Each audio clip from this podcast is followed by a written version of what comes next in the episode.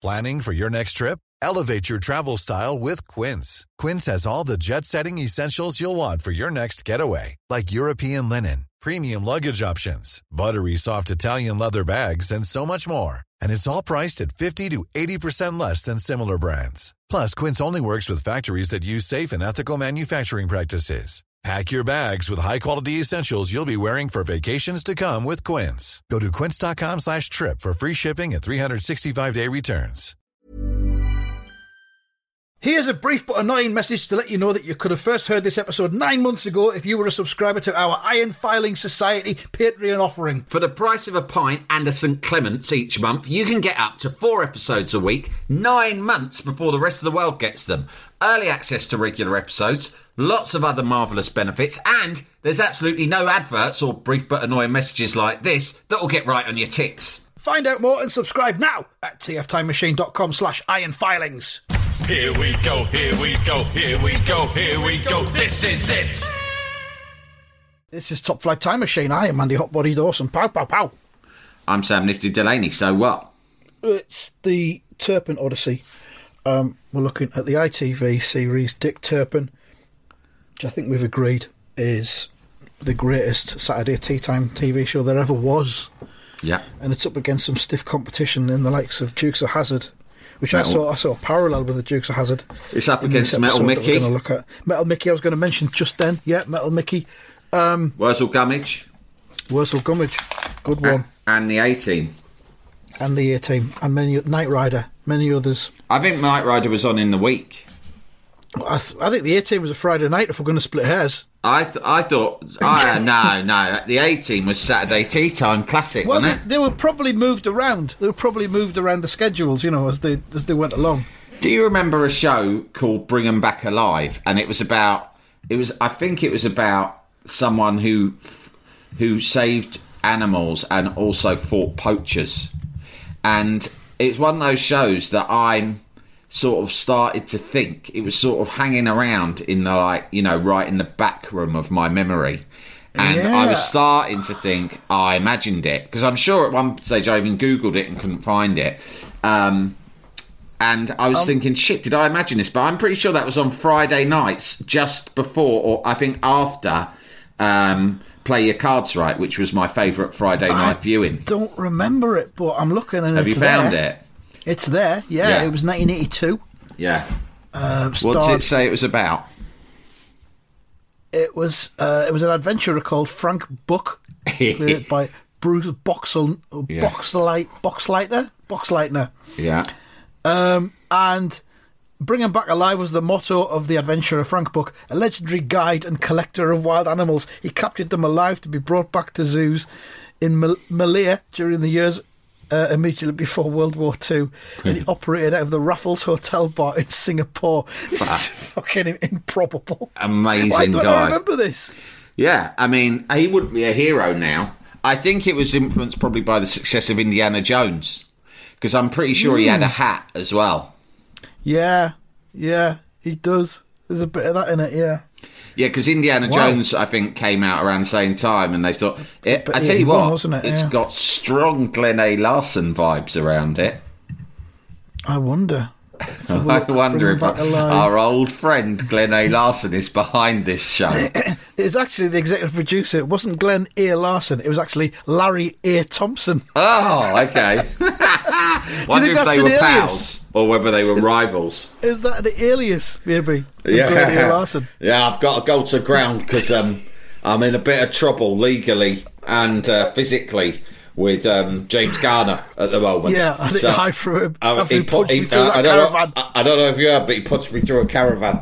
So uh, I've had to change my identity for a little bit in order to carry on producing fucking knockout show formats. No, um, no, Larry A. Thompson didn't do all that much. He did some TV movies, like one off things. Uh, Mickey Spillane's Mike Hammer. Um, he did. I can't see any series that I remember. Here's we did another show that I've been meaning to ask you about that I feel very confident you will have strong uh, I hope so. opinions on.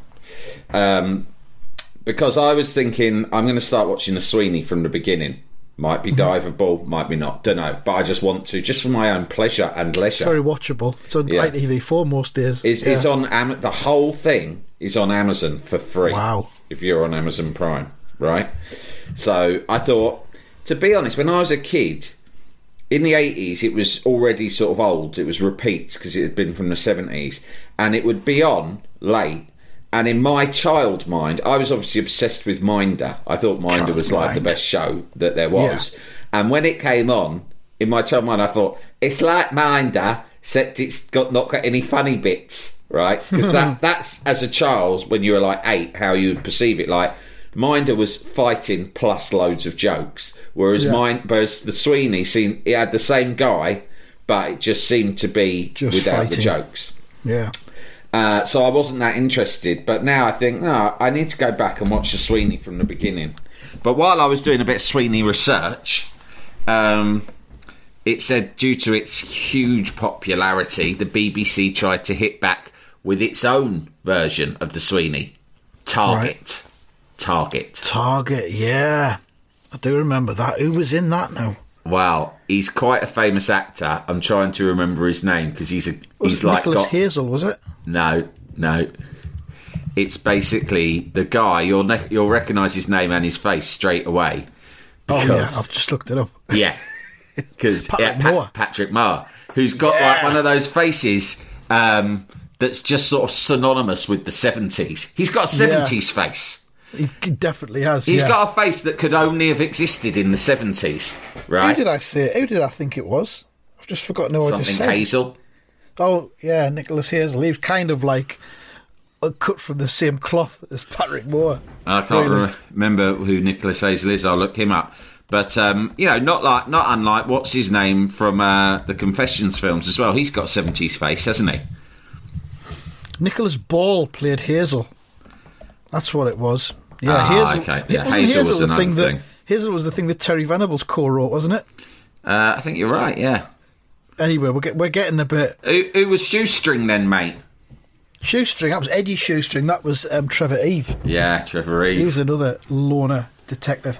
Nicholas Ball, who played Hazel, which was written by Terry Venables, we think, um, was married to Pamela Stephenson from Before 1978 Billy Connolly.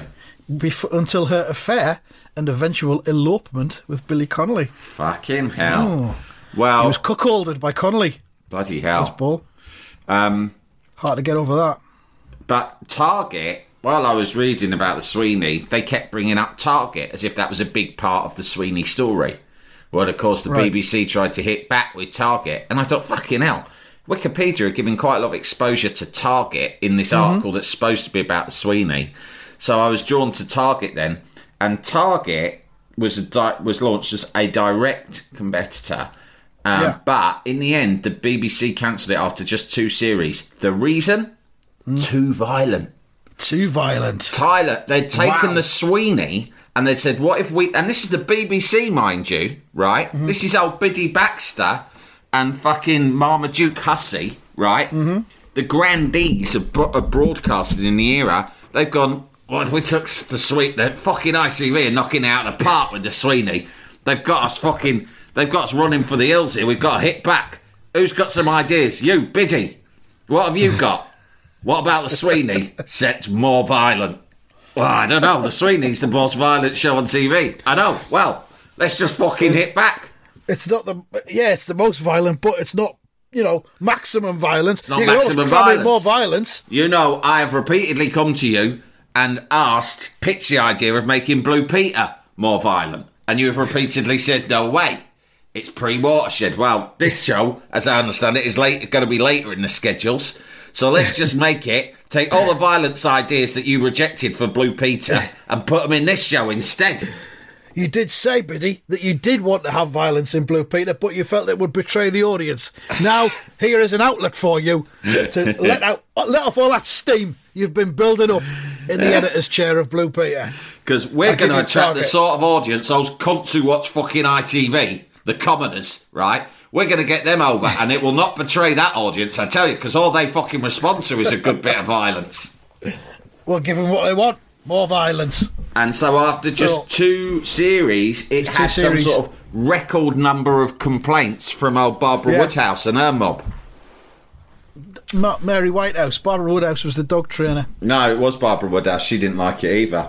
She didn't like it. She was one of the people that complained, and Mary Whitehouse as well. I always got them confused. They were similar characters, weren't they? They were. They look, look quite similar. Yeah. Yeah. Yeah. They both wore spectacles. Um, Spectacle wearing Yeah. fearsome matriarchs of the 70s Yeah. and 80s. Then the Queen, Thatcher. Fucking All hell. lot. What a gang. going around in a in a van solving mysteries. Yeah. Um, so yeah, uh, yeah, it's too much violence. Two seasons. So, yeah, Seasons. Target's another Oh, thing that's worthy was- of our I attentions. I remember its existence, but I don't think I ever watched it. I was, it was seventy seven and seventy eight. You can understand why I instinctively thought. Dawson will be all over this. I bet he owns a DVD box set of Target and the soundtrack on vinyl. Not yet. Not yet. I'm, Five minutes after I'm so, I've really been so shocked than I am now by your relative ignorance of Target. It was. Uh, they received five thousand letters of complaint from Mary Whitehouse's League of Light, which was the organisation that she. She wasn't just a one woman campaigner. She had this. Group Yeah, yeah, she had a whole mob. of, of mob of, of, of fucking winged. But you know what? There's been a lot of complain about anything. revisionism on Mary Whitehouse in recent years because if you look at the Yeah. things that she objected to, at the Yeah. time everyone was like, bit uptight. Whereas now, they're the sort of things that we are, like, you know, most right minded people are in agreement. There is fucking too much of, both in on our televisions and just in popular culture. Right. Like the dehumanisation of sex is what I'm talking about specifically. Right. Yeah. They took the love out of it. They made it into a the prevalence of functional- pornography and the effect Yeah. that that would have, like the desensitization of young people to pornography, is Yeah. something that she foresaw, and everyone else scoffed at and said that she was just uptight. And now mm-hmm. everyone's like, "Fuck's sake!" Young people now think porn is real, and we've got an epidemic of people who just think that you know sex is like you see it on on the internet, and So that's you think Mary. Whitehouse? You think she foresaw the internet and sort of tried to She foresaw the issues that the internet have foresaw it coming down the exacerbated. Tracks? She thought it'd just be TV. She didn't know TV was going to go on computers as well, which is basically what the internet is. Telephones in your pocket that you carry around And you can watch fucking on like while you're just waiting for a bus. on the train. Jesus Christ.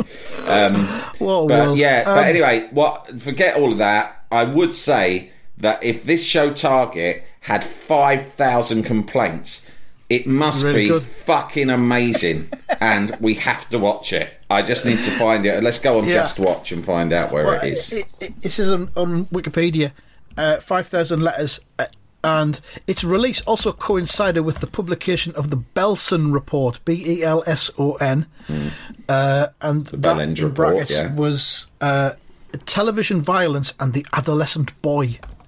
That's what that Wow, report was there you about. go, mate. This we is should deep dive that report. Yeah. That, I mean, these this, are big this problems. football podcast, we're going to deep deep dive a, A 1977 report about television violence and the adolescent boy. That's where we're headed. I can't Um, find Target on Just Watch, mate. It's not on there, is it not? It's been Doesn't come wiped from from the archives. The first series was curtailed, and the second series torn down. Ah. The and then they were going to bring it back for a third series without um, Patrick Mower, and they asked James Bolam to take on the lead role. And uh, James Bo-. James Bo- me. James Bolam said, "I would love to see James Bolam in a hyper-violent role as a hyper-violent Yeah. cop, wouldn't you? He'd be great Yeah, at that. definitely. Uh, but apparently, he turned it down because he still had commitments to when the boat comes in. Have a little Oh, fishy yeah, on a little dishy. that was massive at the time, of course. Some of the um, episodes in series one, Hackett, who of course was played by um, Patrick Mower. Oh, I thought he was called John Target, Patrick Mower. John Target. This has thrown me completely. So John Target. Mm. Hackett follows up on information about dodgy dealings aboard an international cargo ship provided by a murdered snitch. Yes! Hey! Episode 2. Hackett is baffled by a series of jewel thefts and turns to a prisoner awaiting release for help. Another snitch. Episode 3.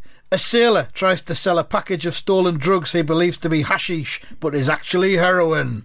um, that episode's called Big Elephant. Really? Fucking hell. We should as well mention that it was set in Southampton, so it was kind of docks based. Yeah, I thought that was really interesting. Where are we going to set? We're going up against the Sweeney. We've got to get something hard nosed, uh, gritty, and more shocking than even the Sweeney. Where are we going to set it? Well, Sweeney's in London, so we try somewhere else. Well, what, what are we thinking? Glasgow? Belfast? Manchester? No. Southampton. Southampton. a town perched on the Hampshire coast, just opposite the Isle of Wight.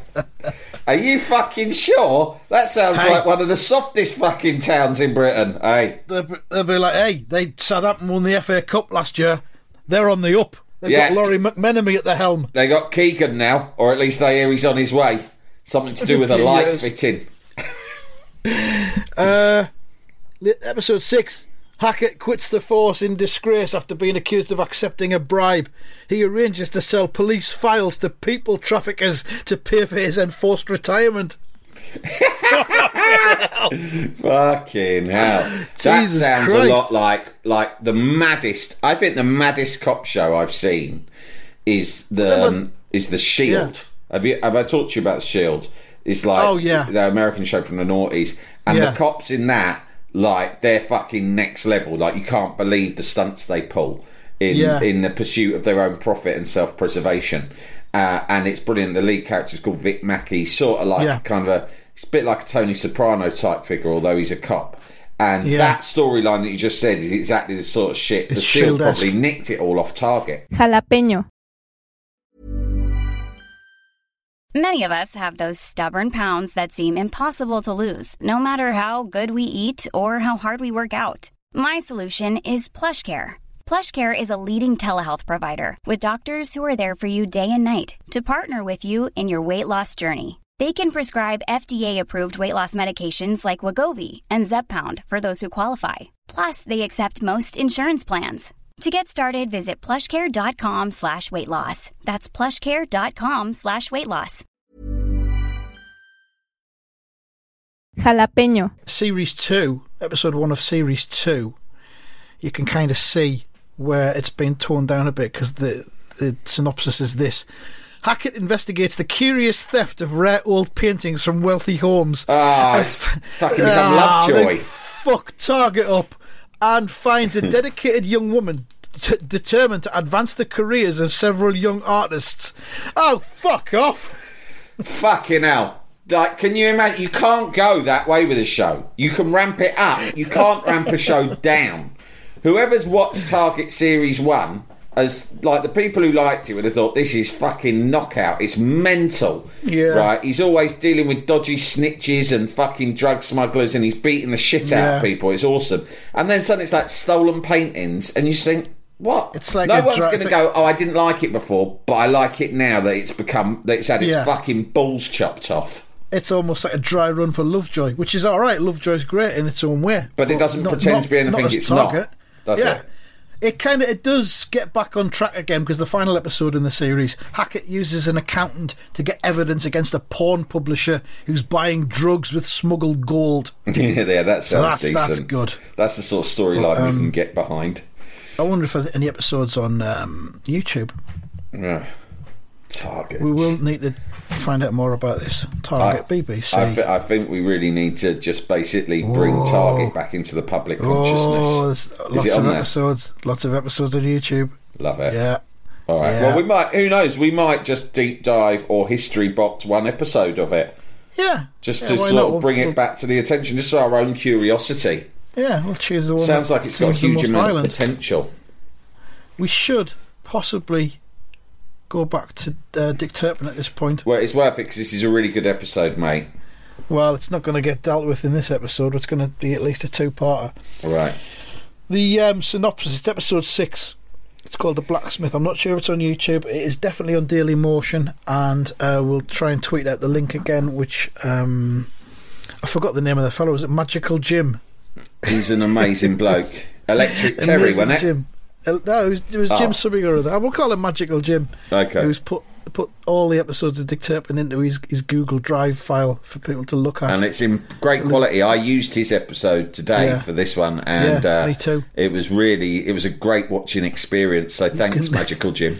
you could literally go through his hard drive Yeah, and um, look at his Dick Turpin. Uh, so this is called the Blacksmith, and it's uh, it says Dick decides to fetch some of the loot his friend Sam Morgan, the blacksmith, has been keeping safe for him. Unfortunately, Morgan has just been captured by Spiker. Their first attempt at rescuing the blacksmith only results in freeing an old scoundrel called Isaac Ragg. Therefore, Dick decides to take a hostage of his own. Drum roll. Drrrr. Sir John Glutton. yes.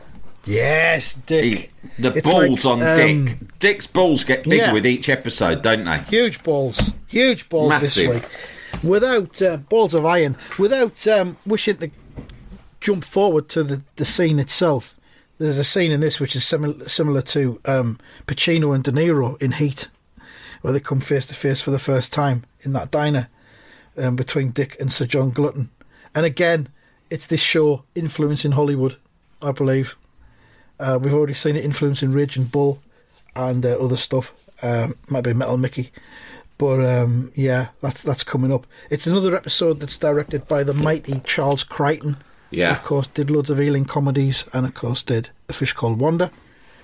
Um, it kicks off. Spiker is leading a team of men on horseback to a place. We don't know where it is. Turns out it is the um, the blacksmith's workshop, I think you call it, and they're there to arrest the blacksmith, who of course is Sam Morgan. And uh, Morgan stru- puts up a struggle, but there's too many of them. They overpower him and take him, and they then start searching his premises for stuff. We Which, believe course- there is stuff here, Morgan. Yeah.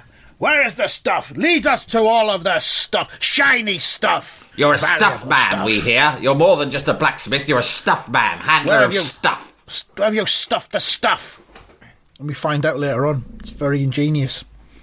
Cut to Dick and Swiftnick, who was sitting around waiting by the side of the road in the woods, waiting to do some Do some robbing. some robbery. Yeah.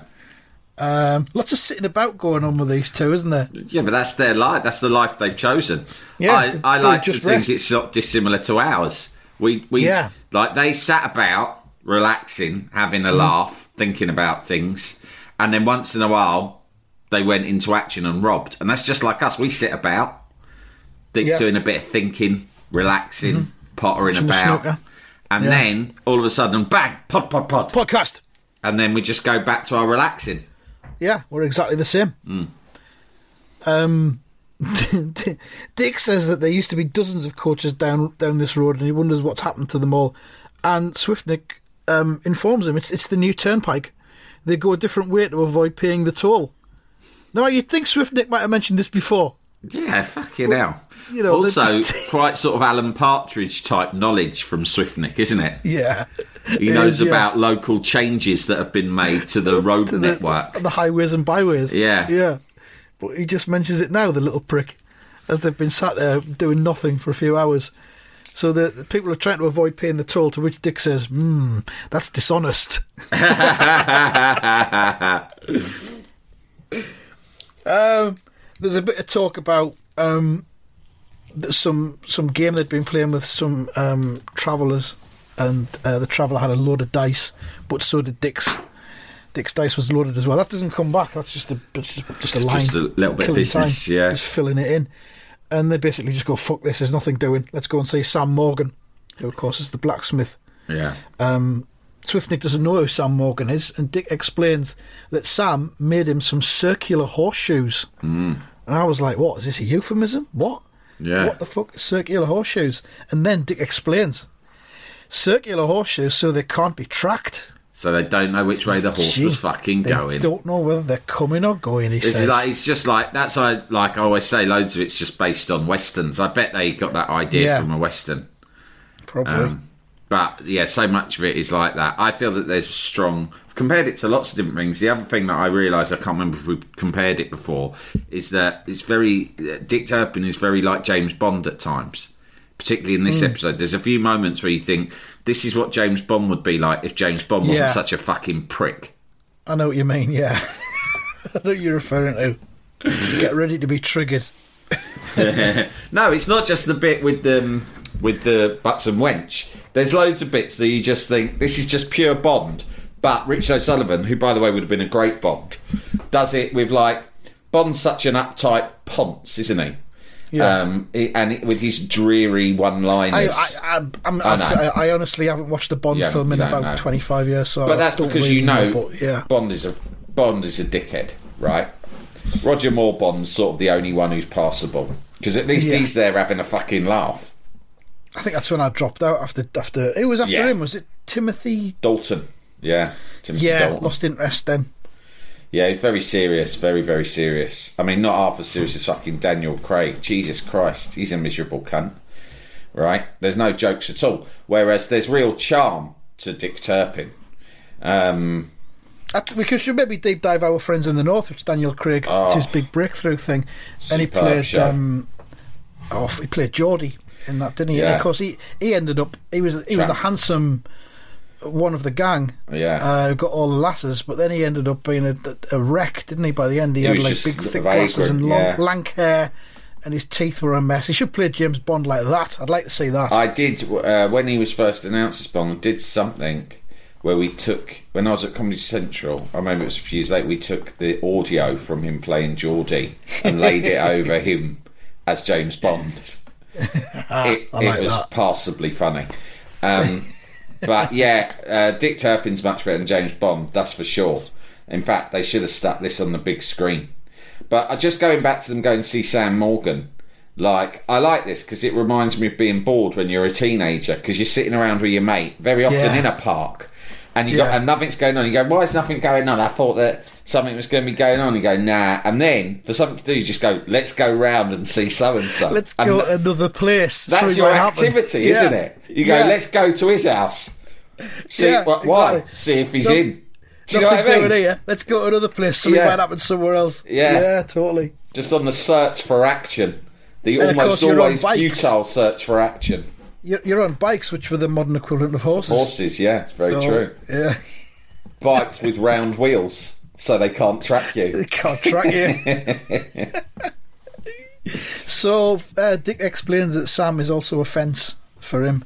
He says he's like a bank. He's got five coaches of stuff for me, but they get there to um, his workshop and Sam's not there. Of course, he's been nicked.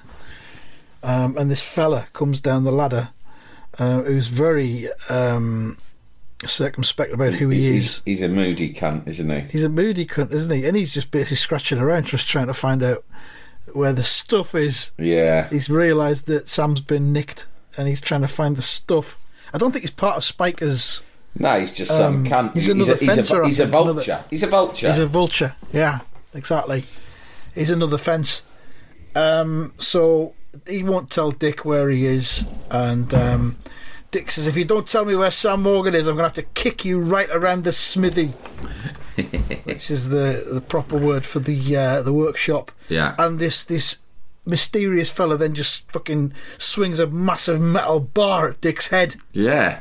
Really Um, over the top. It'll be instant death, that wouldn't it? If that had whacked him. Yeah. But Dick dodges it. A fight ensues for a few seconds. Doesn't take long. Dick's got him pinned down with his boot. Um, and this bloke, who we still don't know his name, he says uh, he's in the clink. Spiker took him. And uh, Dick asks him what what his part is in it, and he won't say. He says, "I can guess. If I ever catch eyes on you again, your fence will be buying a gravestone." So, a threat of murder from Dick there. Yeah. I've already kicked your head in. Next time I'll kill you. Anyway, Um, kill ta-da. Yeah. Um. So Dick realizes that Spike hasn't found the stuff because obviously that vulture was there looking for it. So they head off to try and get Sam out of the uh, out of the clink, as they call it. And this is a great scene. They burst into the jailhouse, proper full gear on, Yeah. the tricorn hat, the face masks. Yeah. They look so fucking cool, don't they? It's cool as fuck, isn't it? Yeah. Because we don't get a lot of robbery in this. Nah. It's kind of getting out of scripts and things. Yeah, horse chases. But when they've got the full stuff on, fucking That hell, was always look, the most exciting part of watching this look when the you're business. doing a That, that was my main thing. I was just always trying to dress up like that. I still Yeah. would. Um, so the jailers are sitting around playing with dice and drinking beer, and they burst in. Um, Dick shouts, "You up!" to one of the men, to all of them really, and he just doesn't do anything. So Dick shoots the beer bottle that's in his hand, and it shatters. This is all very exciting, and um, they release uh, who we believe is Sam Morgan from the prison cell. But we'll find out more about that. Well, we'll find out more about it in the next episode because we're almost done. But what he does is he puts all the jailers into the jail and locks them in, which was very reminiscent of the Dukes of Hazzard, because Yeah. that was what always seemed to happen. They did that Boss Hogg. every week, and Boss Hogg Yeah. always fell for it. Always getting locked in his own P. cell. Coltrane. Yeah. Once again, Boss on, on the little preview copy in the newspaper. Once again, the Duke boys lock Boss Hogg in his own cell, then run I mean, away. I don't know how they weren't hunted down and jailed for life because they continually lock Boss Hogg in his own jail. Well, that's And the same with he Dick just seemed to Turpin. let them off. It's the very same as Dick Turpin. Really similar. Like two lads live in the woods, Yeah. right? The only difference is mm-hmm. they're in America in what sort of past for present day, and Dick Turpin was in olden times. But it was two Yeah. blokes lived in a wood, and there was two cunts, either Spiker and Sir John Glutton, or in Duke's Addens it was Boss Hogg and what's his name, Sheriff Rosco P. Coltrane P. Coltrane. Yeah. right? And uh, and they just chased the and, and the only sort of job of the of the baddies was to chase these two lads. And Yeah. week after week after week after week, they were confounded. Yeah, but then sometimes they just sort of pull them over and have a bit of a chat with them and not Yeah. arrest them, even though Yeah. there were still loads of outstanding offences that they'd done that they were trying to catch them for before. It That's was like, um, towards the end of The Sopranos, they uh, there's like the FBI guy and and Tony are friends. I've just Hmm. finished. It's taken me a year, me and my good wife, to finish our a rewatch of the whole of The Sopranos from the first Right. episode. Last night, I saw the.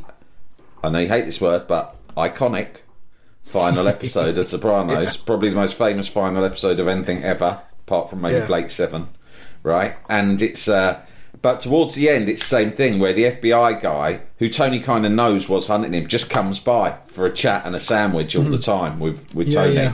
And they just chat and exchange information, similar to what sometimes went down in Dukes of Hazzard.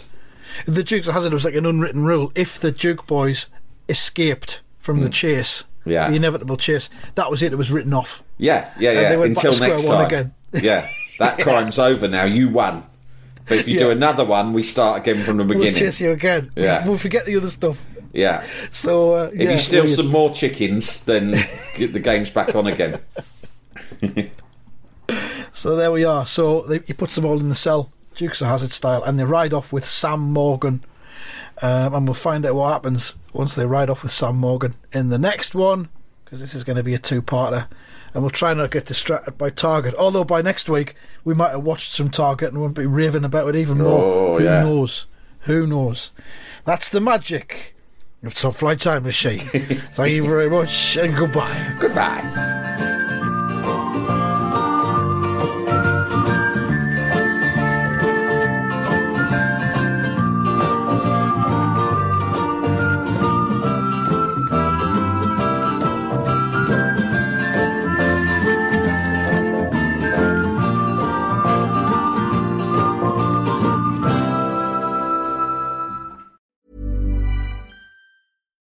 Deserves the best, and there's no better place to shop for Mother's Day than Whole Foods Market. They're your destination for unbeatable savings, from premium gifts to show-stopping flowers and irresistible desserts. Start by saving 33% with Prime on all body care and candles. Then get a 15-stem bunch of tulips for just $9.99 each with Prime. Round out Mom's menu with festive rosé, irresistible berry chantilly cake, and more special treats. Come celebrate Mother's Day at Whole Foods Market.